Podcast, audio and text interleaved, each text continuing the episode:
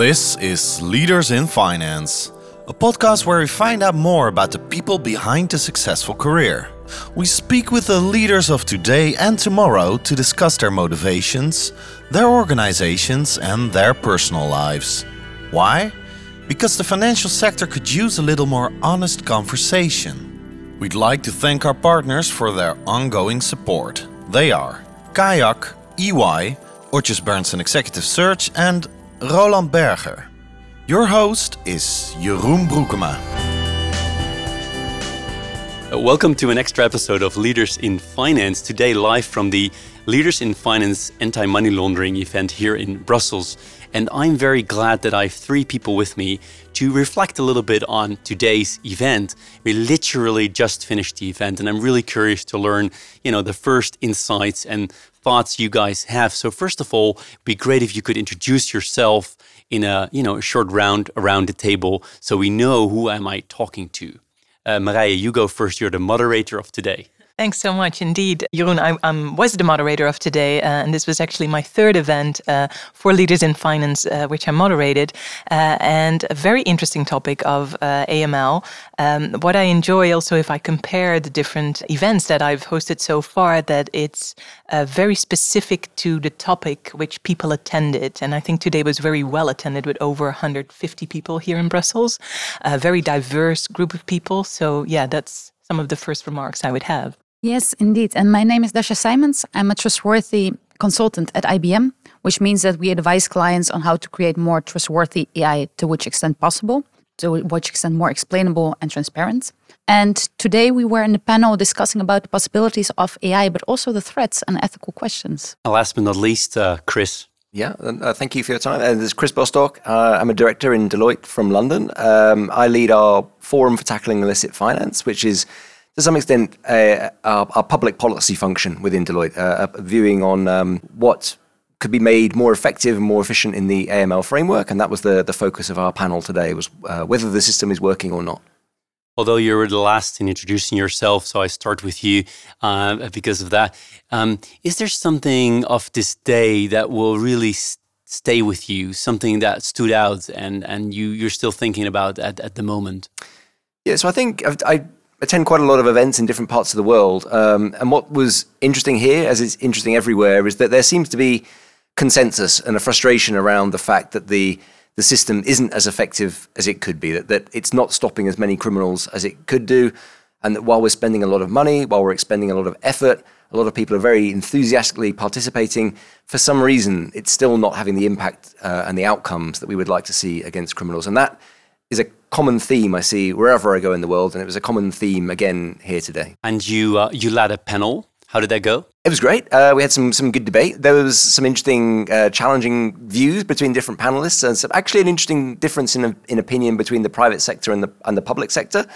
Uh, uh, amongst, around some of the issues around information sharing and public-private partnership and, and volumes of asset recovery and some of those key areas. But I think what kind of people did you have on the panel? So we had a head of an FIU, uh, we had some some heads of financial crime in global banks, but also European banks, uh, and then also uh, people who work for banking associations as well.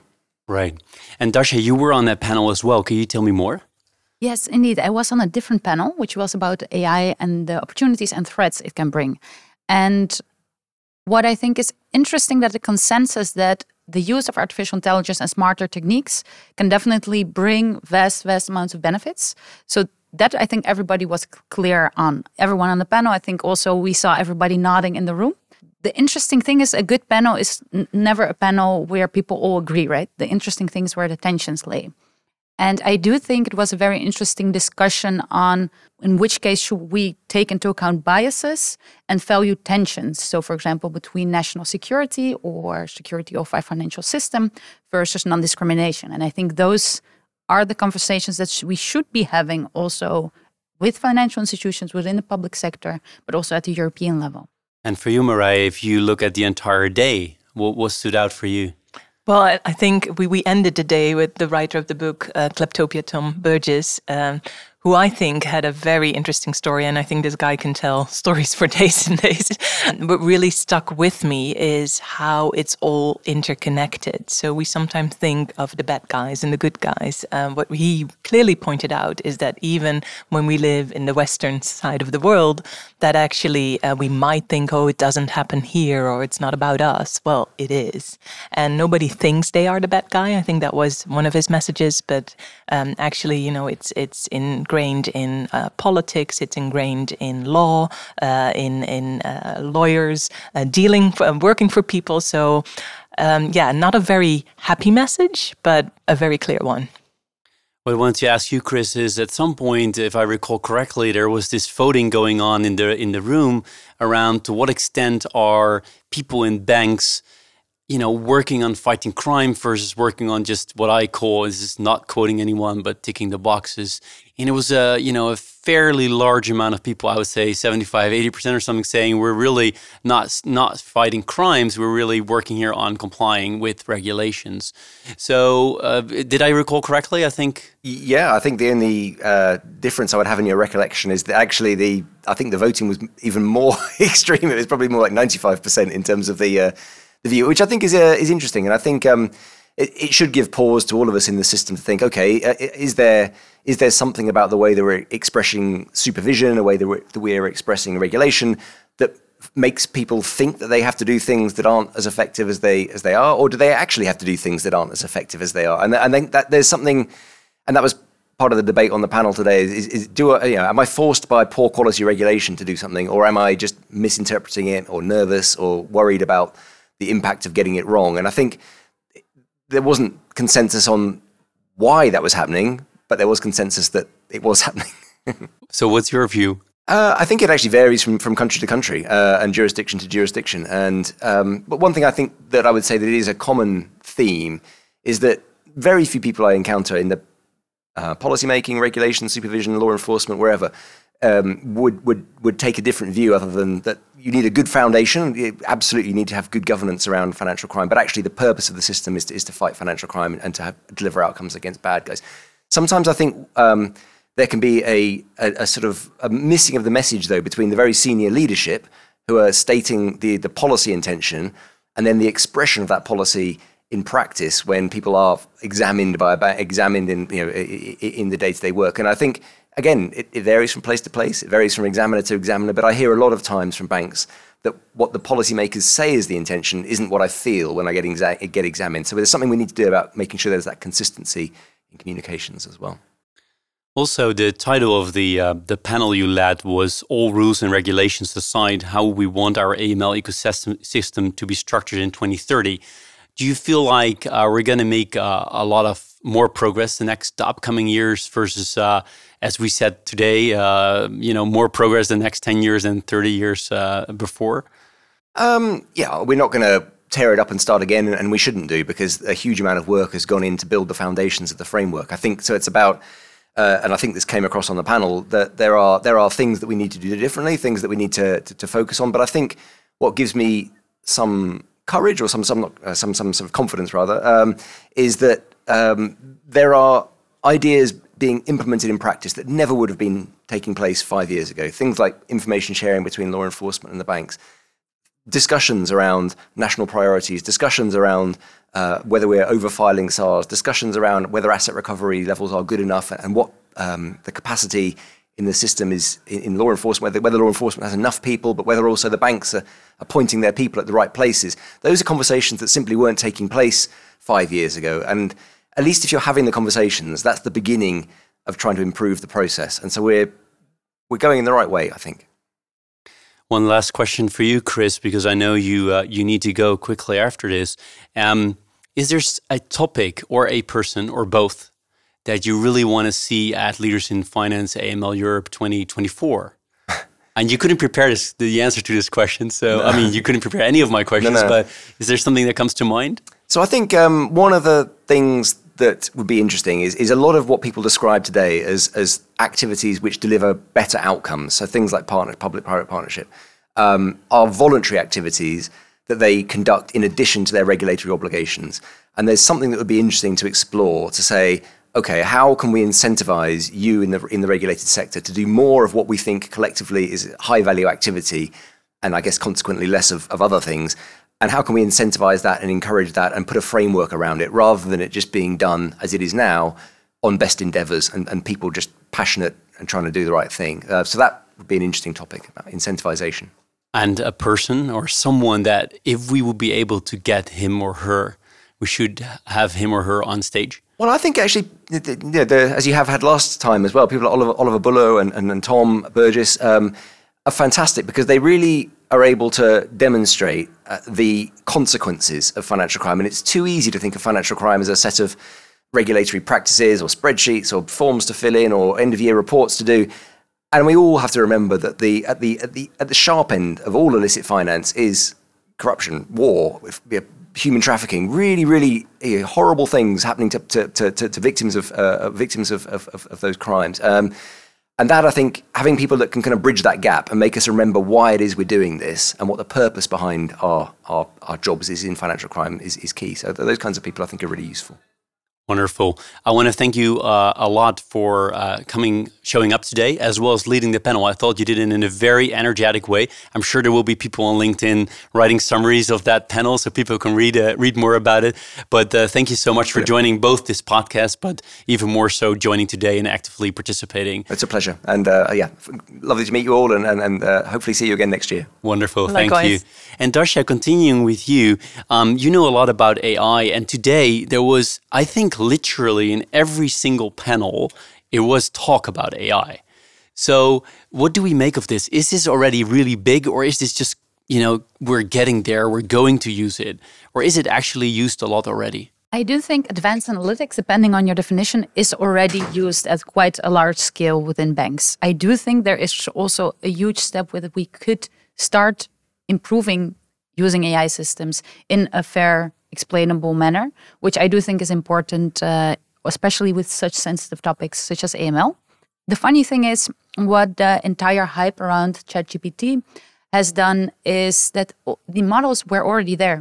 For example, we at IBM have been using foundational models, which is the technical basis of uh, these types of models, already for years. So that's didn't change. That's not new.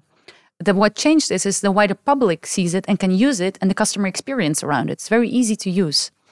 And I do think that because it became mainstream, the application of it will become also easier because people are already used to actually implementing it in their daily lives uh, as well. So the hype, as you call it, actually helps getting more attention for all of this. Yes, and also for the ethical aspects. So what we see now, unfortunately, I would want that to prevent, of course, but we see literal cases day by day basis that uh, people are victims of uh, hallucinations of generative AI systems. Um, being published what does that mean? because i'm not sure I'm, yes, I'm, following you. Yes of course. So what happens is with generative ai you create new text new images new artifacts such as chatgpt. It creates new text. And if you would ask a question uh, one famous example was that a last uh, i believe it was a law student who wanted to apply for a new university. And he thought, well, let me first check if there are any sexual assaults with these universities, which are the professors that could be uh, taking place in those. So he asked ChatGPT. He got an entire list with names, um, the um, email addresses, the, the place where they work, etc. And in the end, he, he decided, well, okay, let me double check this. And there were actually people on that list that had nothing to do with any sexual assaults, never have been uh, mentioned in articles related to that, etc. So it was a completely hallucination. So it was complete fake, even though it seems like it is actual information because the people are real. They actually work at that university. That is their email address. But the actual fact that they were not part of it, it's um, a hallucination. So it actually makes mistakes. And the way it's called now, often it's a hallucination. You're a consultant. You yes. work with financial institutions, I assume. as well, yes. as well, I mean, as, as well as other companies, but also with FIs. Do you get already a lot of questions around AI and application of it? Yes. Um, I'm also biased, right? Because I'm a trustworthy AI consultant. So, on one hand, also when I step in in companies, that's when they have ethical questions. So, on one hand, that's the case. And secondly, they're always AI related. So, what I see is that we use quite a lot of AI applications from more advanced analytics, if you want to call it, to more uh, advanced AI solutions. And what you see now is I was actually talking with one of the participants here from a bank, a Dutch bank, that were also, they had the hackathon and they were experimenting with generative AI use cases for AML in particular. And they had already more than 20. So they need to prioritize now which ones they actually want to explore. I asked uh, Chris the question if there was something that you know he would like to see next year at a at this AML Europe event, or he uh, there will be a particular person he would like to see on stage. Uh, if I pose the same question to you, is there something uh, coming up uh, that you you think we should be discussing as a, as a theme? And obviously, we're going to do uh, AI again because in a year time there will be a lot of changes again. But is there other topics you would be interested to uh, to learn more about? What I think would be very interesting is because it's such a diverse audience, also on a European level, to not only consume information, but perhaps also have one session, not all of them, that people can actually contribute and, and have share. an outcome and yeah. share uh, something. And that could be in different formats, right? But I do think actually using all the knowledge in the room is something that could be very fruitful for all the participants. That's one thing. Um, secondly, I do think what I'm very curious about is the fake news coming up with the use of generative AI and how that will impact our democracies, but also negative news screening, uh, sanctions, uh, etc. How that will actually work out with the use of generative AI more from a different side. So not how we can apply it, but the world is using it. How should we deal with it as a financial crimes prevention industry? And Marije, you always um, start the day. I mean, I shouldn't say always, but often because we've worked together a couple of times with asking people for, if I'm not mistaken, one connection, one uh, one new idea, one action to take away from the day, and at least make one new connection. And then I always help them a bit by, you know, introducing them to their front. Shall we try and see and apply this to to Dasha and yeah, see if well, it actually worked? Well, did, did you make if, a new connection today? uh, lots of new connections, so that's uh, that's for sure. Um, I do think in terms of a new idea and one action, right? Yeah. I think one concrete action is actually read the book which we got, uh, Kleptopia, and because I realized sometimes it's easy to think of the problems that you have at, at, the financial institution in this case for AML, but sometimes it's good to zoom out where does the actual problem lay and what are indeed the consequences and who decides what is the problem or not. So it's kind of a reflective way to zoom out and think about that. So I'm very curious um, to dive more into detail about that one. Any new ideas that you picked up? Any new ideas? That's also a good one. What I'm trying to achieve at the moment is that the issue of uh, trustworthy AI, we need to address it on a national level for sure. That's uh, that's clear. However, I do think there's a big impact also made on the European level. So I'm trying also to validate that with lots of different uh, different countries different people working at European institutions, but also a public sector, private sector. And so far, it was not um, disapproved. So uh, I'm trying. If you have any ideas, feel free. Wonderful. I tell you after this podcast uh, recording. So, uh, Marije, I started with you, so we'll end with you as well. Um, any final thoughts on uh, on this day, or something you uh, you you will take home? Well, I I think it was really nice to see how engaged everybody was. So, from the first moment we started the day, I think people didn't hesitate to ask their questions or to put their opinions out there. Um, all the panel discussions that we had were very lively. People uh, really wanted to share. And again, uh, the audience was invited to join um, the statements that were part of the panel discussion and they actively participated as well. So, I think that is something um, that really uh, I enjoy because I think if you come to an event like this, it needs needs to be your worthwhile, right? It's something like Dasha said as well. You know, you want a panel discussion where maybe the panelists disagree on some of the statements because it makes it more lively. And I could tell that there were different uh, opinions in the room, that the audience was very diverse. And I would agree with Dasha that maybe, you know, as an idea for a next event, it could be interesting in bringing those people more together and maybe ask them for recommendations that they would have to the group. Um, so, yeah, I would say food for thought. Wonderful. Amazing that during these, this episode, we already kind of created the program for next year, which is very helpful. happy, so happy to help you, Doing. That's wonderful. We sent you the bill afterwards. yeah, exactly. I'm, I'm, not worried about that. That will happen. So, um, uh, thank you so much, uh, Marije Groen-Tolsma, who was the moderator of this uh, this event. Uh, thank you, Chris uh, Bostock at uh, at uh, Deloitte. As well as thank Dasha Simons at IBM. Thanks a lot for taking the time to reflect with me. And I think we were going uh, with the with the four of us to uh, to have a drink now. And uh, listeners, thank you very much for for listening and tuning into Leaders in Finance. You've been listening to Leaders in Finance. We hope you've enjoyed the episode and would love to hear from you. What's in your mind? Who would you like to hear next? Tell us in an Apple or Google review via email or our social media channels. We'd greatly appreciate it. Finally, we'd like to thank our partners for their ongoing support. They are Kayak, EY, Odgers Berndtson Executive Search, and Roland Berger. Thank you for listening.